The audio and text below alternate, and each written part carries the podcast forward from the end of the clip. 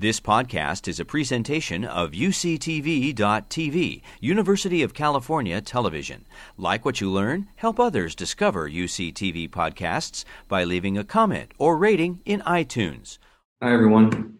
So, this is the evolution of infectious disease, lecture number one. And what we are going to talk about today uh, is first an update on the ongoing pandemic. I know that this is uh, this is the topic that everybody is thinking about nonstop. Uh, so I just wanted to address it head on first uh, in these lectures, and then I'll move on to the intro- introduction of the larger course that I'm teaching right now, Evolution of Infectious Disease. We are in the midst of a pandemic. Um, it is astonishing. We have not seen anything like this in over 100 years. We don't know when it will end. And uh, right now, we're, it's expanding all around especially the United States. So we have in the United States over 160,000 cases of COVID 19. This is a stat that was from last night, and so I'm sure that we have many, many more. This map was from last night, and I looked at it this morning, and California is well above 7,000 now. So this thing is expanding, it's growing exponentially. It's affecting every single one of the states in the United States, and it's affecting the entire world. I should note that as we're um, starting these lectures, I am going to try to give you the most up to date information on COVID 19. And so you'll see that a lot of the data um, that you're about to look at is actually from last night, from uh, things that people published on their websites, um, you know, that are up to date uh, bits of information. So, of course, COVID 19 is a global pandemic. Um, it is uh, it's growing in, in, a lot of countries. Luckily, it's declining in some countries as well. This is just a map from the New York Times that shows us which countries uh, is the disease spreading the fastest. Uh, right now, the United States is, is, the fastest. Actually, it's it's kind of off the scale of this uh, this figure. We are growing by tens of thousands per day, not just thousands per day. And um, I don't know about you guys, but every day I wake up and I look at the, the data to see if this uh, growth rate is beginning to decrease. So, what you're looking at is a graph where the x axis is time and the y axis is the number of new cases reported in the United States per day. And so, for a long time, we had this slow, gradual rise of the rate of increase. And now we have you know tens of thousands 20,000 cases being reported new cases uh, each day.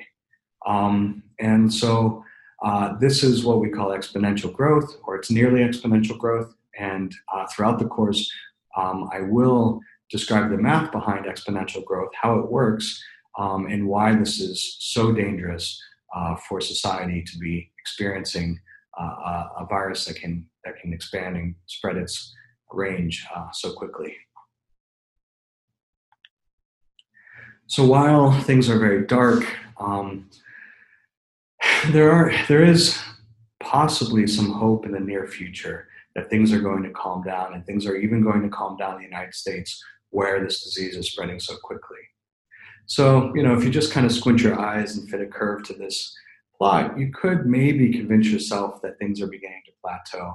Although I could also fit a, a linear uh, function to this showing that they're just increasing. But there is some reason to think that we're near the peak and that um, ca- the number of cases is going to subside. Okay, so this is actually uh, a data analysis by one of my friends, Robert Beardmore, over in the UK. And um, what he is pointing out is that the pandemic or the epidemics in each of these countries um, actually they tend to show a less than exponential spread. So everybody's talking about exponential spread, and we'll get into the actual the math and the the science behind exponential spread. But it, note that it's just very very bad. Um, and what he is showing in this plot actually is that, and this is just a brand new paper that's that's just um, freely available on GitHub.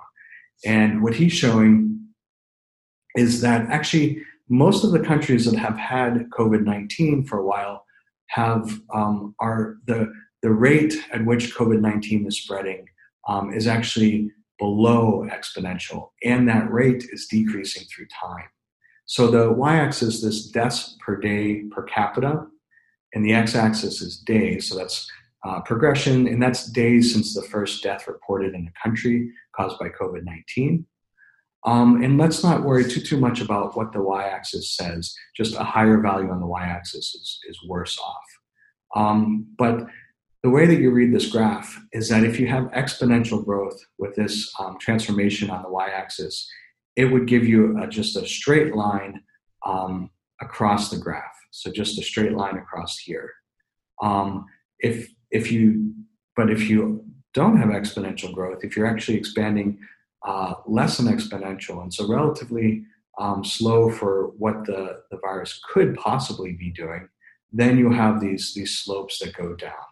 And of course, we know China is a is a great example where um, we know that the that they had a terrible outbreak. It spread like crazy, um, and then they used uh, they they all uh, quarantined themselves, and especially in, in regions that were hotspots. Uh, they did a lot of testing. They quarantined people that they knew were infected. They looked at the network of people that they interacted with and quarantined those people. And um, they got the got the um, local epidemic in China under control. And so that's the pattern that that you know we want every country to to have, um, and that we want the the globe to have as well. And so one problem though with this pattern is that this is the line for the United States, and you see that it, it does not have a sloping um, pattern. It, it is much more flat. Um, if you if you do the analysis, so that's what these numbers are here for. This section of the graph, and and I should let you know that I love data.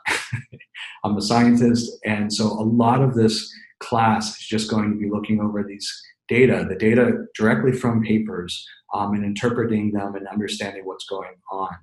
Um, and so, uh, and some of the data that you'll be seeing uh, in the COVID 19 section are so raw and so new that you know some of the figures will be actually hard to read because they haven't actually been published and, and perfected for journals, but these are just scientists trying to get this data out as fast as possible.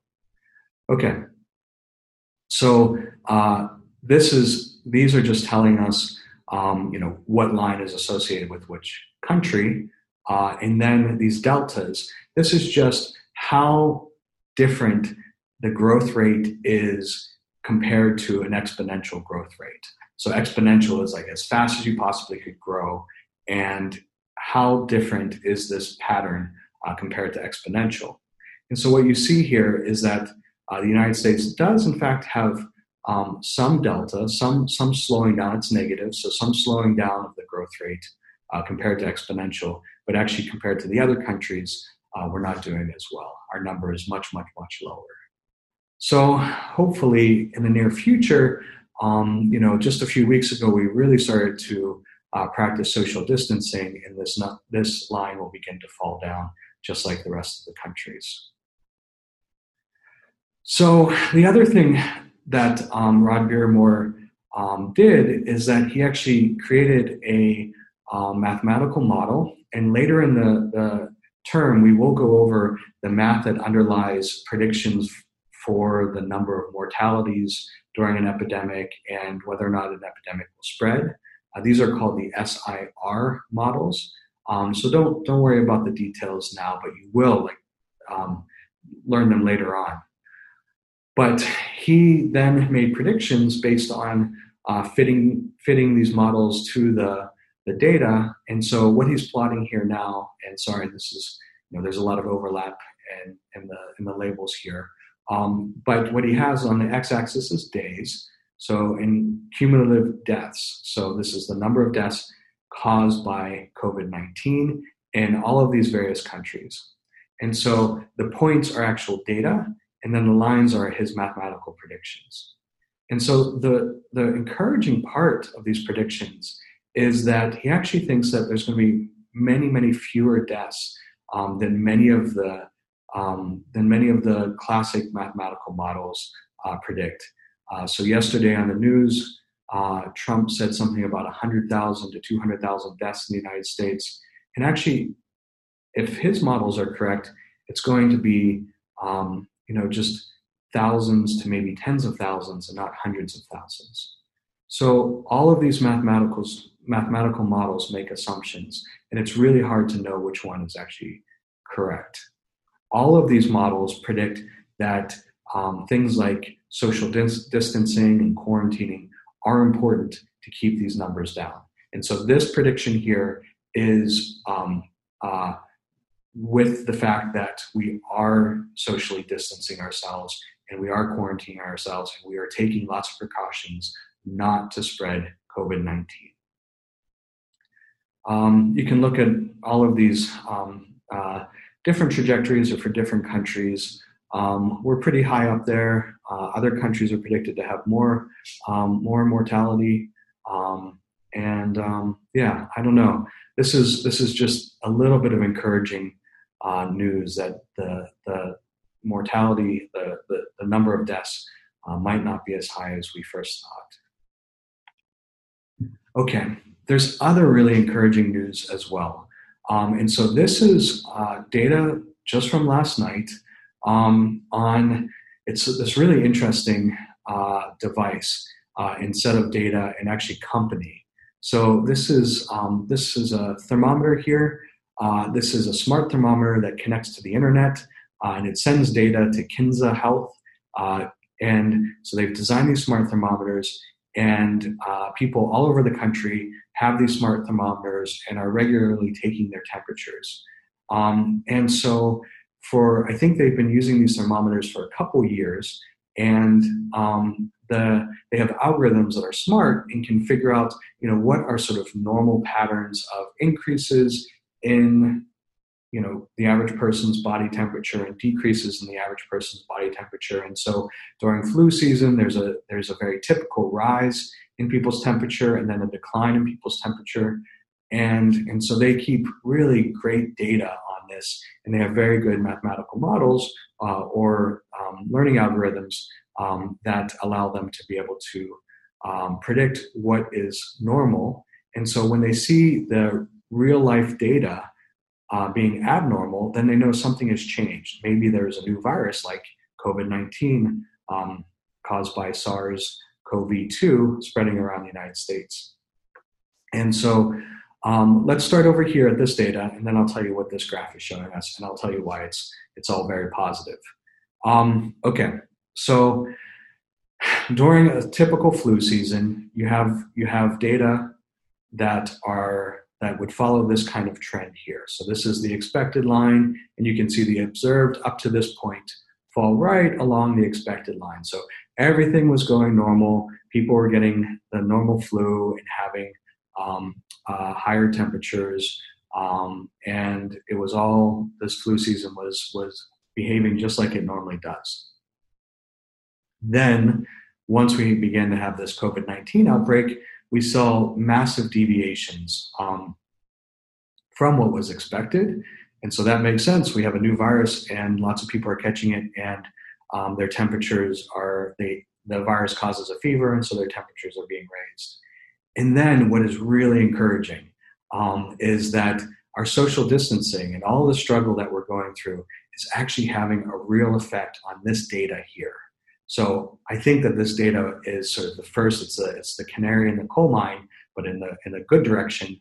Um, that uh, you know things that we're doing are changing. Um, our behaviors are actually working, and so the the percent of people that are ill that have high temperatures has actually plummeted.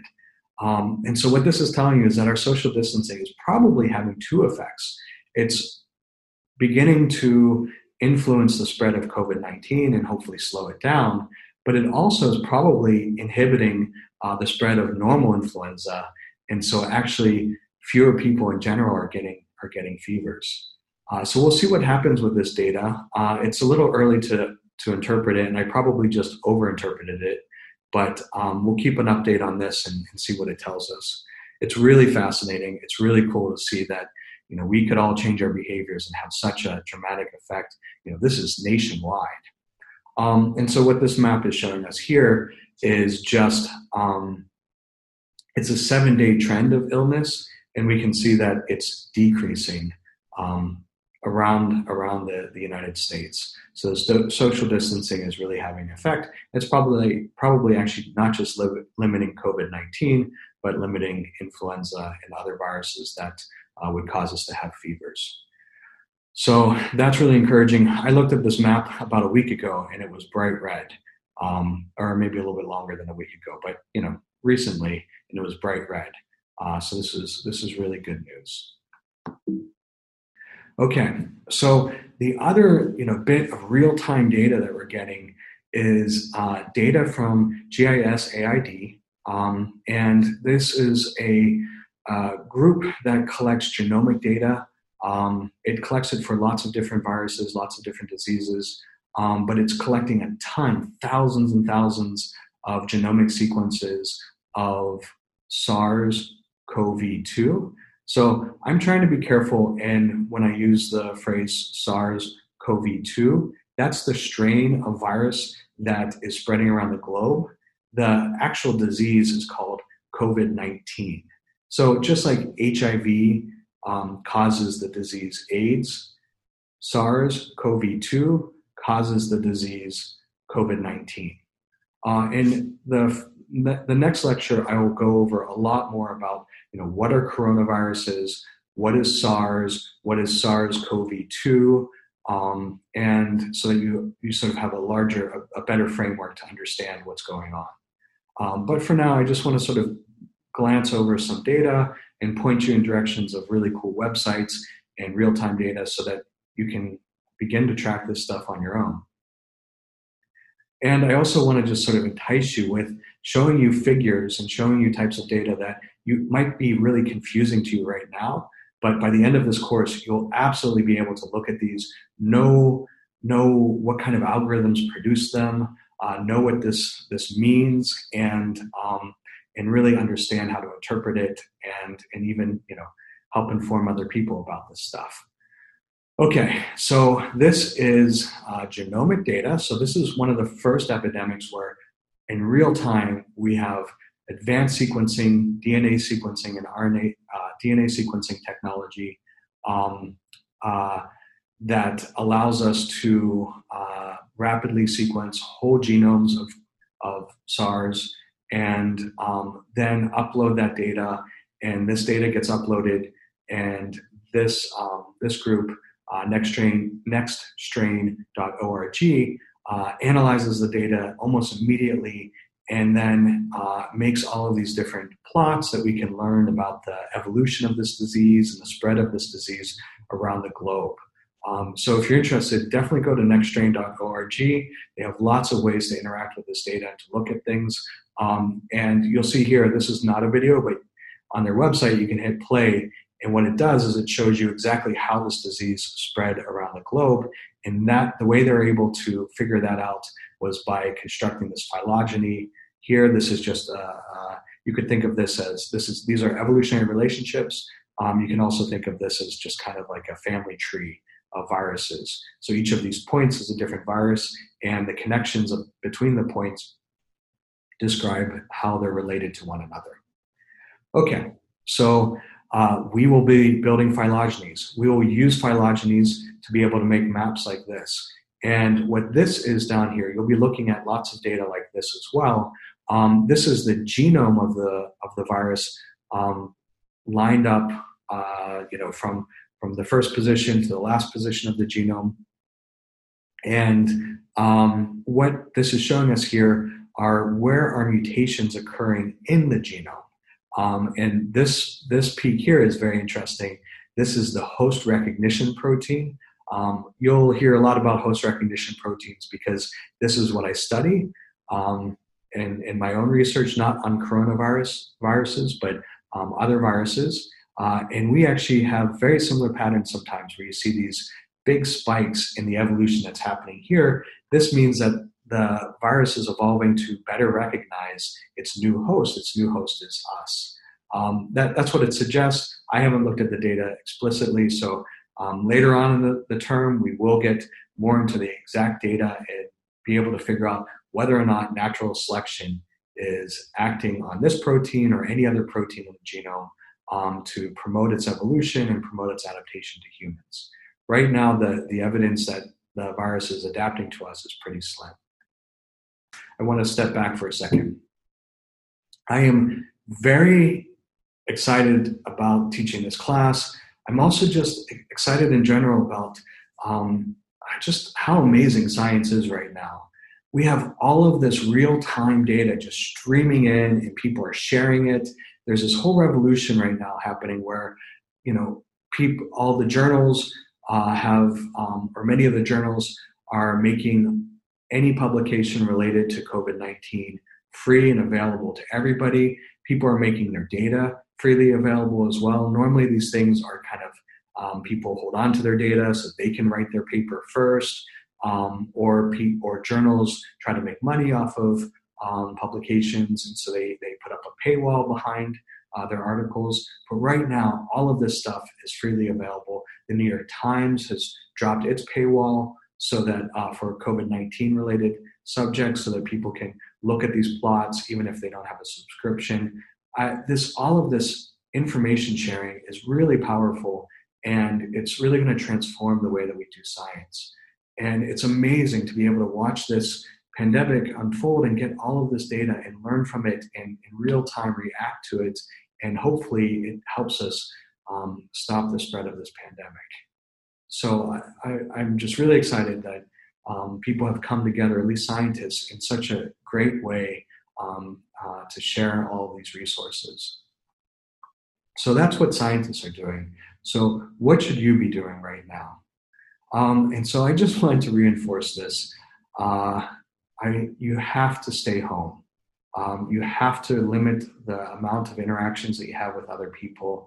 That is going to save lives. That's going to hopefully stop you from being very ill. So please, please, please stay at home. That's the most effective way to deal with this pandemic right now. Um, and I have um, I would suggest also, with the knowledge that you're learning from this course, remind people why it's important to stay at home. Um, and, you know, politely remind them. Nobody likes to be nagged.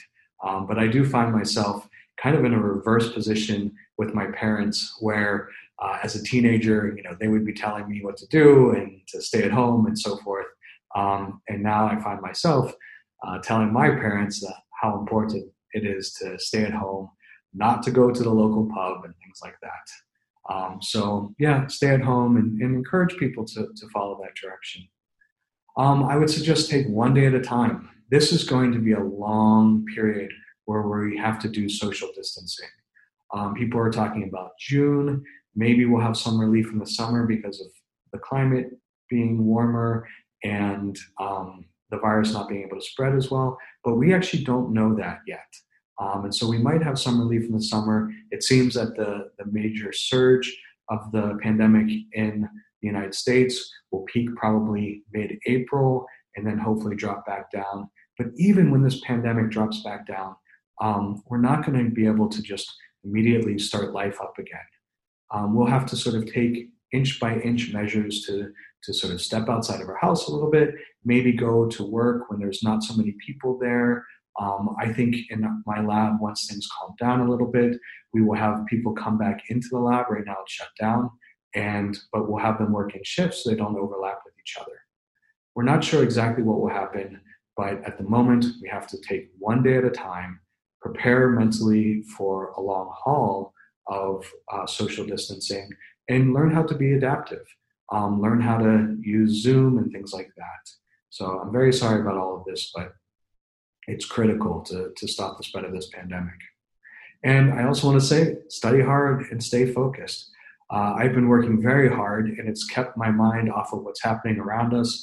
And I have to say that while you know, working hard can be stressful, it's not as stressful as dealing with everything that's happening. So, you know, distract yourself, listen to these podcasts. So, there's a this question in the news right now of whether or not we should shelter in, in place. The idea is that um, sheltering in place has huge economic consequences. We're not outspending money, um, and we're not at work, or many of us are not at work. And so, what that means is that we're really hurting our economy, and having a bad economy can have really bad side effects as well. And so, what I want to convince you of right now is that is a false dichotomy.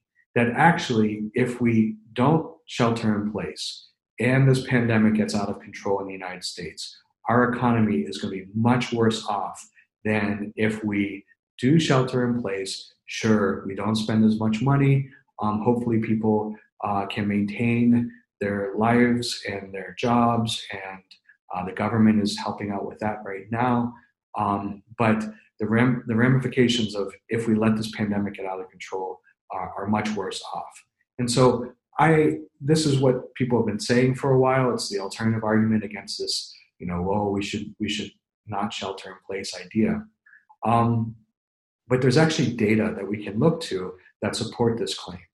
Okay, so you might have heard about the 1918 flu pandemic. Uh, usually I talk about this later in the class. Uh, we have a, a, lecture on influenza. Um, and uh, I just want to sort of give a brief little uh, intro to it right here. So this is mortality rate per 100,000 people uh, on the y-axis, and on the x-axis we have years. Um, and so a long time ago, life was a lot rougher. People died of infectious diseases at a much higher rate. And we get modern medicine, and so people are not dying from infectious diseases as much. We have better medicine, but in better hospital care. Certainly, the the advent of antibiotics and um, and also vaccines help this help drop this number down a lot. But you can see this incredible spike around 1918.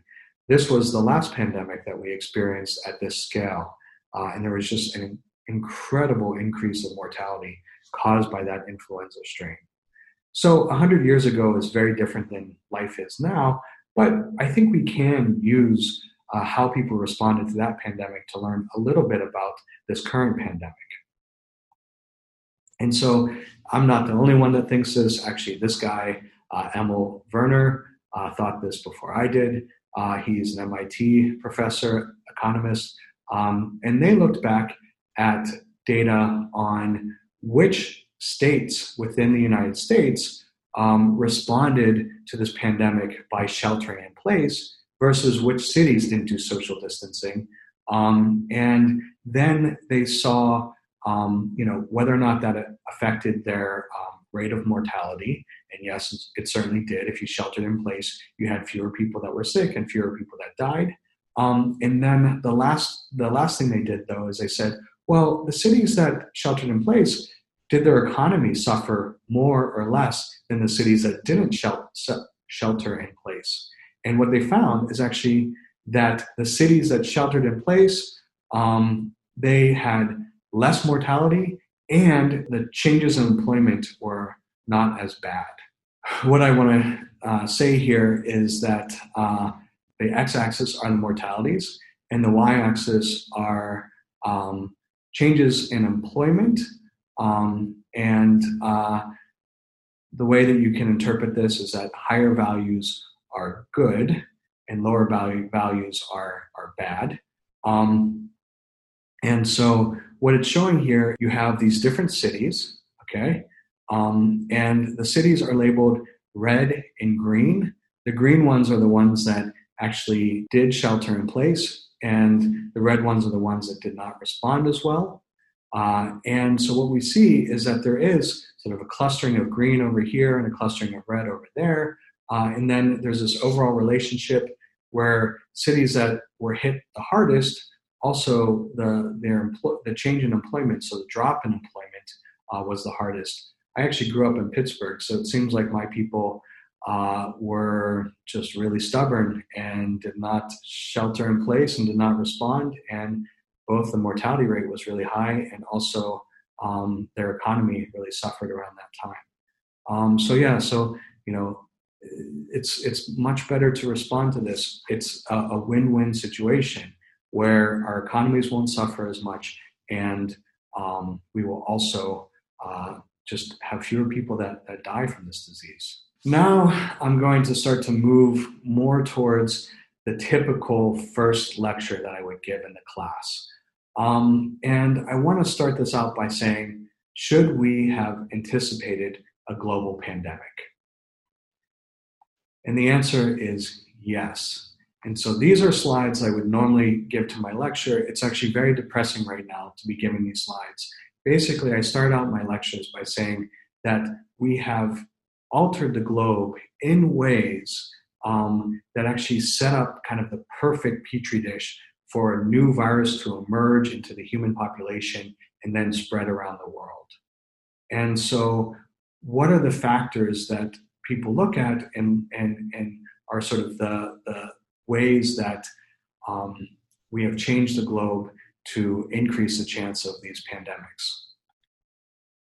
So, the first factor is that, so I should say that where these, where new viruses come from is not that they just sort of come out of nowhere. They jump from one species to another species. So we, we know about the, the swine flu and the bird flu and now COVID 19. COVID 19 comes from bats. Swine flu and bird flu obviously come from those animals. Um, but there's lots and lots of mammals around the world and birds and other animals that um, have viruses and have a huge diversity of viruses.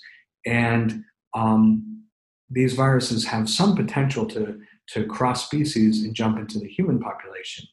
Obviously, it's relatively rare, it's even rarer for a new virus to, to jump into a human population and then to begin spreading from human to human. We'll talk about how this process works in later lectures. Um, but you know, there's always a risk, and when you're interacting with animals, that this sort of this jump could happen. Now, of course, you know, we all interact with animals, um, and you, you don't need to sort of change your, your life because of that. But as we as we interact with natural areas um, and animals more and more, um, we are enhancing our chances for a virus to jump from a species like a bat to humans, just like uh, SARS-CoV-2 did. Um, and so, our encroachment on natural areas, the increased production of livestock, we have you know all of these um, farms all over the world, and humans are eating more and more uh, meat. And these farms are a reservoir for viruses that could jump into our populations. Um, and also things like the exotic animal trade. Uh, this is a way that uh, um, animals can contribute viruses to us as well. So, just our increased encroachment on nature basically is really enhancing the potential for these pandemics to happen. So next, we have um, these you know huge cities, and more and pe- more and more people around the globe are living in cities, and um, that's a good thing. Uh, as we have more and more people on Earth, we have to live more and more efficiently. We have to use preserve the resources that we have. We have to burn less fossil fuel. We have to use less energy, and as a whole, cities are much more efficient.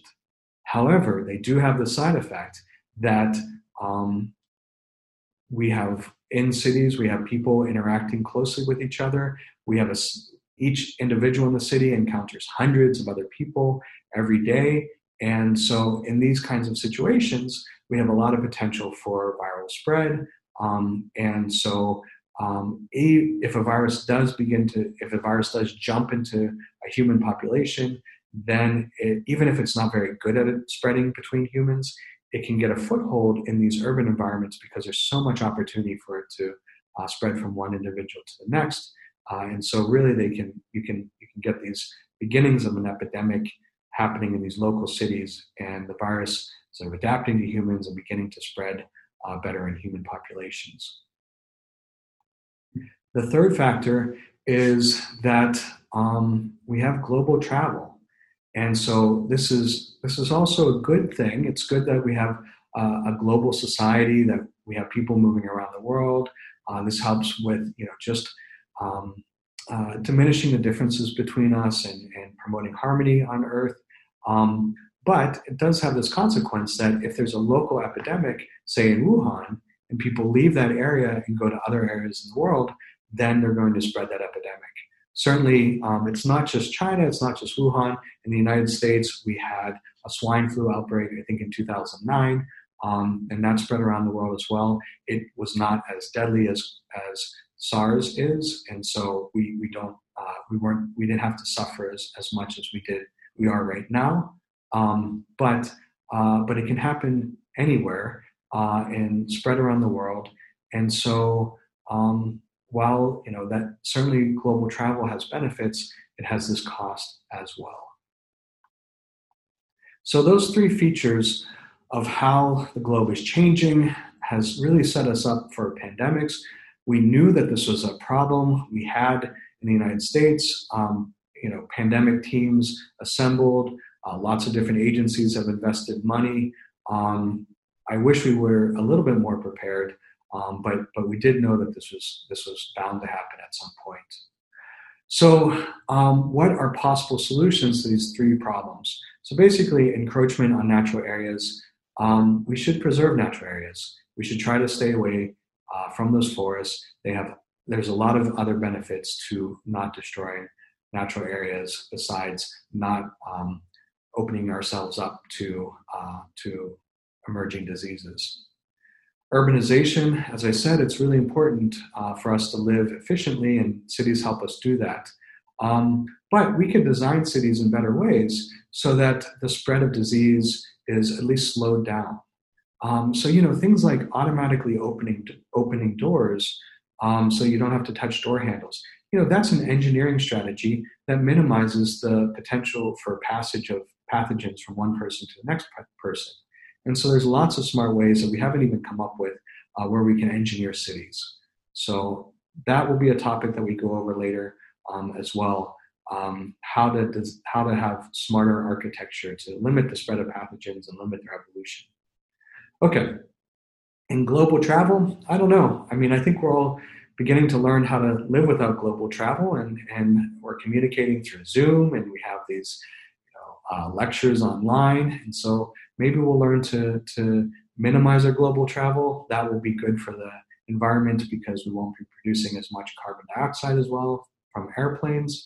Um, so I think you know maybe we'll find ways to still have harmony, still um, have these interconnected societies that share um, knowledge and resources, um, but not have to actually physically go to as many places. Although you know we all love to travel, and it's nice to experience cultures first uh, firsthand we we knew that this pandemic would happen eventually, and uh, I, it's it's really grim that it has happened. Uh, but I do think you know we'll go over ways of of stopping it throughout this course. Um, so hopefully we'll we'll we'll sort of end on a on a more positive note. But before I get positive, um, there are other looming crises as well that we'll talk about. And so this is just a graph of a type of antibiotic resistance gene called a beta lactamase. Um, and uh, it's the spread of this gene. And what we can see is that that gene is spreading exponentially. Uh, and this is happening in every country in the world. Um, and so, what this crisis is, it's, it's much more slow than the current crisis we're going through. But basically, um, bacteria are evolving antibiotic resistance. And so we're no longer able to use the medicines that we used to use to treat bacterial infections. And so there are even some cases where people are beginning to die from bacterial infections that used to be treatable. And so I think it's important that we all focus on COVID 19 right now, but there's also these other looming threats that we know are happening, just like we knew that a pandemic could possibly happen, that we need to learn about and we need to stop before they do happen. So I will go over the, the evolution of antibiotic resistance and also new strategies for dealing with antibiotic resistance. So I just want to point out that these two, emerging diseases and antibiotic resistance, um, at their core, they are problems caused by evolution. This virus has evolved in a way so that it can jump into human populations. Bacteria are evolving in a way so that they are no longer sensitive to the um, medicines that we treat them with. And so, really, to understand two of the biggest problems that I see humans facing, certainly climate, climate change and other things are huge problems as well. But in terms of medicine, two of the biggest problems that we're facing are being caused by the evolution of microbes. And so I want to stress how important it is for people to research the evolution of microbes and for people like yourselves to be learning about the, the evolutionary process in the context of microorganisms. Okay, so now what I want to do is go over um, just some of the questions that we'll be uh, uh, answering with the material in this class. Um, and so, one, like I just said, is we're going to understand the antibiotic resistance um, or how antibiotic resistance evolves. Um, and so, here are just two figures that maybe don't make any sense to you right now. One is a protein that mutations tend to occur in this protein that confer resistance to uh, penicillin. Um, and then the second image uh, is two bacteria sharing DNA with one another, uh, and they're sharing antibiotic resistance genes. So, two mechanisms for antibiotic resistance are both mutations and horizontal gene transfer. We'll dig into those much more later in the class. We'll also talk about how viruses jump between species. Um, we actually know a lot about this in terms of uh, bird flu, um, and that's what this figure is showing you is a, a, host recognition protein of bird flu, like that S protein that I pointed out earlier for COVID-19. Um, and um, so this is just uh, the overall structure of influenza. This is the protein that evolves. Here's just uh, sort of zooming in on the region of the protein that's evolving. Um, and it evolves in ways so that it can then attach to human cells and infect them. Uh, and so we know a lot about gain of function in um, influenza, and there are certainly studies on other coronaviruses, not, um, not I don't think as many on, on SARS, and certainly not this uh, SARS-CoV-2. Um, but, but when we get to this lecture um, on uh, host jumps, I'll be sure to give you the most up-to-date information on how uh, SARS-CoV-2 spread to spread to humans. So gain of function evolution is um, mainly what my lab actually works on. Um, and so if you're interested in what my lab works on, here's a New York Times article from my PhD research, uh, and here's a more recent article uh, from research at UCSD um, uh, about another professor at UCSD, uh, Katie Petrie's work. Okay, um, so we are going to learn about evolution and we are going to apply it to many uh, problems. Um, we are one of the ways that you can apply um, an evolutionary understanding is to be able to track the spread of diseases and to determine things like where did the disease originate, um, what are the mechanisms uh, allowing them to spread. Uh, we can predict where they're headed, uh, and we can even develop methods to stop their spread. So really understanding, you know, how they're evolving as they're spreading can help us um, really actually begin to intervene um, in in the, uh, the the pandemic spread. We will track. We will learn about how to track um, pathogens locally, so within hospitals um, or between um, different people isolated in a single region. Um, we will also learn how to track um, uh, pathogens as they move around the world.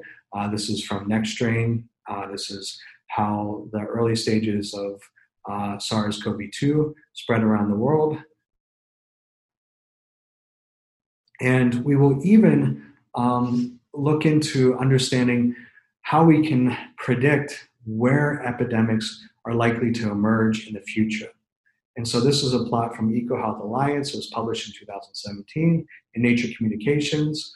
Um, what go what this uh, group of researchers did is they figured out you know what are the key variables that are, are likely to lead to pandemics. So like we talked about um, earlier in the lecture in this lecture, uh, things like human density, human interactions with biodiversity, and also um, uh, the another one that we hadn't talked about is uh, whether or not uh, people are experiencing bad effects from climate change, that could also uh, help contribute to um, uh, new emerging diseases. And so they put these variables together. They're able to measure, you know, human density and biodiversity and so forth, um, and then they can make this heat map of where we expect uh, future pandemics to occur. Uh, so this is the site, obviously, of where um, uh, SARS-CoV-2 emerged from. Um, but you know, this is not you know we don't expect that the new disease could just come from uh, from Asia, but you know we have hotspots in North America, even down here in Southern California and around New York, um, and hotspots in West Africa. This is around the region where um, two uh, uh, the 2014-2015 Ebola outbreak happened, but certainly Europe has some hotspots as well. Um, so, you know, it can happen in basically most of our countries. Um, it's a probabilistic thing. This is not telling you exactly where it will happen, but if we know the factors that do contribute um, to emerging diseases in the next pandemic, hopefully we can go to these regions and actually begin to intervene. So we'll talk a lot about um, emerging diseases and how to predict where they're going to happen and how to stop them. We are going to learn about how natural selection acts on viruses, um, and we're going to learn about how it can actually act to reduce the virulence of viruses. Um, and that often viruses, when they begin to infect a new species, start out as being very deadly, uh, and then they co evolve with that species and eventually wind up uh, being much more benign. And so hopefully, you know, that is what's going to happen um, with SARS-CoV-2, that maybe the future strains of it will evolve to be less deadly um, and be something more like normal influenza or hopefully even like the common cold. Um, and so this is just a figure. Don't worry about these variables, but this is an equation that we'll learn about. And it predicts that under certain circumstances, you actually get natural selection that favors less virulent pathogens and also less infectious pathogens. Um, and so hopefully the conditions are right so that future strains of COVID-2 um, will uh, be less deadly. We're going to talk a lot about antibiotic resistance, and we're also going to talk about uh, multi-drug resistance and that problem, um, and how we can address it using things like drug cocktails. Uh, and so this is just a life cycle of SARS-CoV. Um, and uh, I just have this up here because I want to point out that you know there's a lot of effort right now in trying to get um, new drugs that can attack this the replication of this virus. And certainly, there's going to be um, a huge rush to begin using the first drug that we get and you know, there's some reason to do that for sure. But there's also, I mean, there's obvious reasons to, to use the drug if it's effective and it doesn't have side effects. Um, but there's also reasons to be a little bit cautious. And it's that viruses like this virus um, have a relatively high mutation rate. And so, if it's relatively easy for the virus to mutate and to be resistant to the, the, the therapy, um, then you know within a couple days you could begin to see uh, these escape mutants that can avoid the therapy and then spread and then we our therapy that we worked so hard to develop uh, is just not effective so hopefully we have a couple different therapies that come online around the same time and hopefully there's no bad interactions between those therapies and we can use them in combination so you'll I'll teach you about mutation rates. I'll teach you about why drug cocktails work based on mutation rates and how they, they work. Um, and then we'll we'll think about uh, smarter designs to um, drug administration so that uh, you don't get resistance evolving. That basically we challenge the virus with too many different um, challenges at the same time so that they can't evolve resistance. Okay, um, um, one of the uh, lectures that a lot of students really enjoy is one that we teach about new emerging biotechnologies um, that can be used to help fight the evolution of antibiotic resistance or the evolution of pathogens in general. Um, and so this is a figure from a paper that was re- recently published. This is from UCSD, um, and it's this larger group um, headed by Ethan Bier and Victor Nizet um, and you don't have to look at this and sort of understand what's going on. This is a series of genetic elements that they put together uh, where these genetic elements, when you, when you put them into a bacterium, uh, they reverse the bacteria's ability to be antibiotic resistant. And so you can, even if you start out with antibiotic resistant bacteria, they will be resensitized to antibiotics and then you can wipe them out with antibiotics. So it's a really effective strategy to um, to be able to resensitize bacteria, and so that we can continue to use the antibiotics that we already have. Um, so that's that's a interesting lecture, and we'll talk about you know the mix of biotechnology, thinking about evolution, and how to reverse evolution. Uh, one of my favorite lectures also is about using evolutionary biology to predict what future strains of influenza will look like, um, and then to be able to better develop vaccines to deal with those future strains.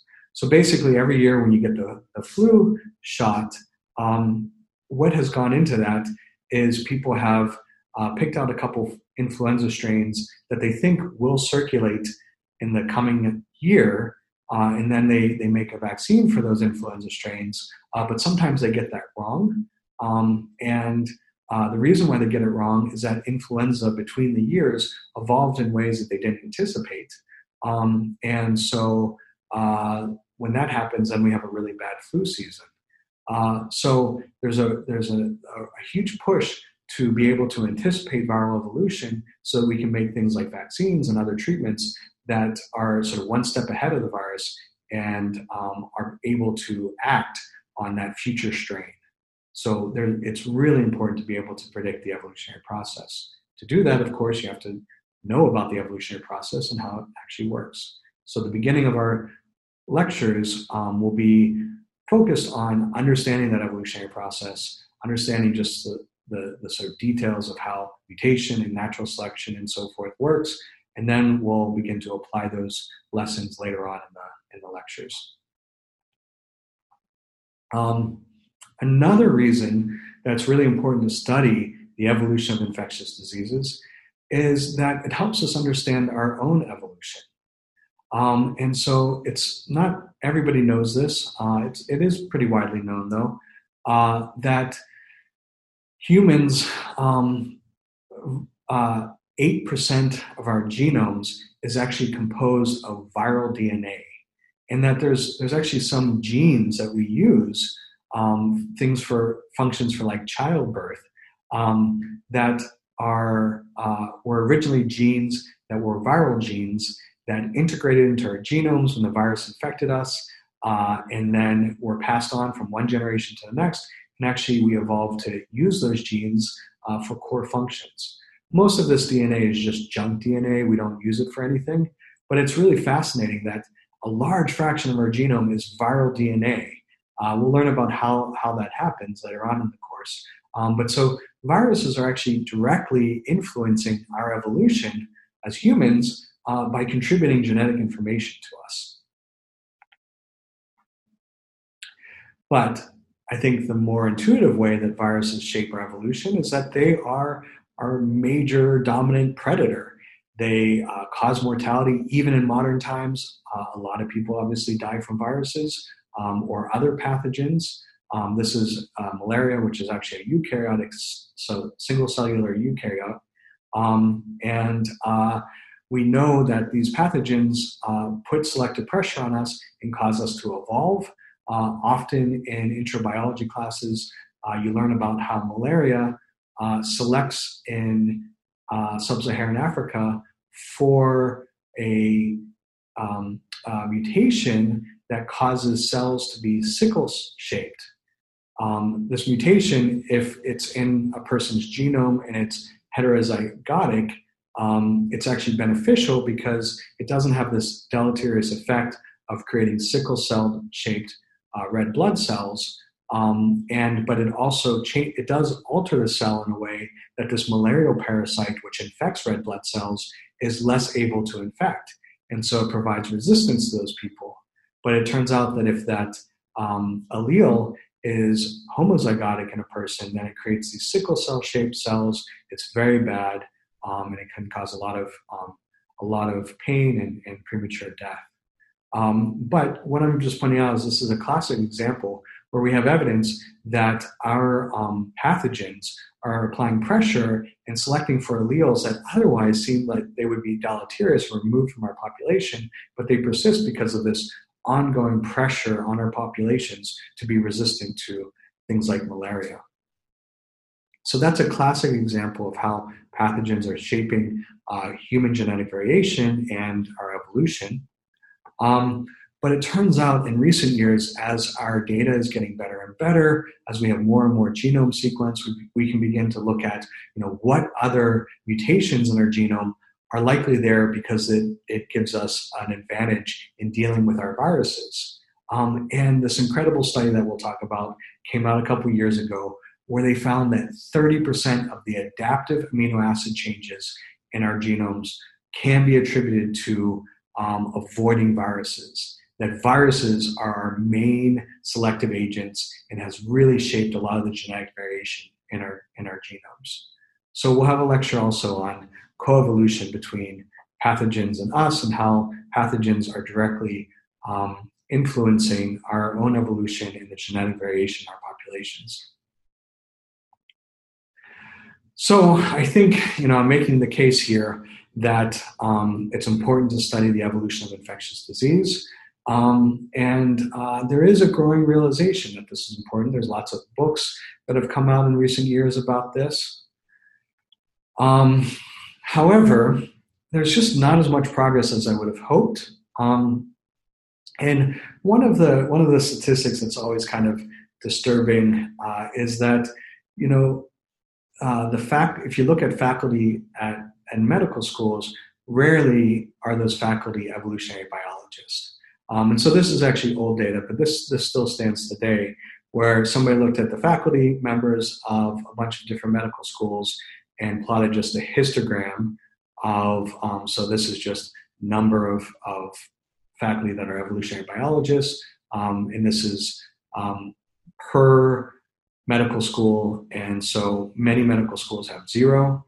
Um, many, um, uh, sorry, I um, let me let me go back um, and explain this better. This is a histogram. This axis is number of medical schools, not number of faculty. This is the axis of number of medical schools. Um, and this is the number of faculty that are evolutionary biologists at those medical schools. And so there's one medical school that's the outlier that has eight faculty that are evolutionary biologists.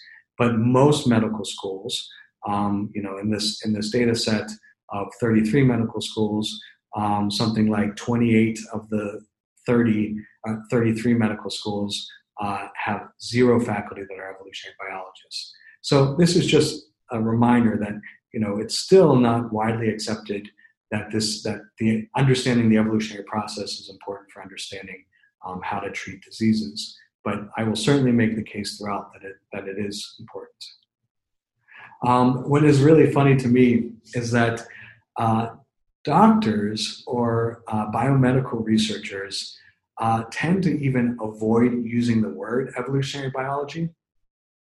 So a lot of them. Um, so what we're what we're comparing here are studies that were published in evolutionary journals and studies that were published in biomedical journals. And a, a synonym for evolution is often emergence. Now, this is a lot sloppier of a term. Emergence just means it kind of arises. Does it arise from a genetic mutation? Is it an adaptation? Uh, that's not that's not captured in this um, in this term here. Uh, but you know, the term evolution means that there's a genetic change that is inherited that causes an evolutionary change. Uh, and so it's very specific. And so if you are talking about um, genetic mutations and evolution, you should use the word evolution because it's more precise. Um, but what we see is that biomedical journals avoid, uh, people that publish in them avoid using the word evolution and they substitute in emergence. Um, and so it actually appears that there's an aversion to even using the term evolution. Um, but I think it's, you know, it's obviously very critical there are centers uh, that are being developed uh, to study evolutionary biology uh, that are actually at medical schools. This is the logo for the first center that opened in a medical school to study evolutionary biology. Um, this is at the University of Pittsburgh, um, founded in uh, 2017. So my hope with this course is just that um, you know people that everyone listening uh, understands how important it is to understand the evolutionary process, to understand disease. Uh, and if you are going on to careers in biomedical research or in medicine, that you're always thinking about you know, how things might be changing, how things might be mutating, and uh, to develop strategies that will help uh, mitigate the effects of you know the, the, the bad effects of uh, evolution of resistance and evolution of pathogenicity and so forth. You've been listening to a podcast by University of California Television. For more information about this program or UCTV, visit us online at uctv.tv.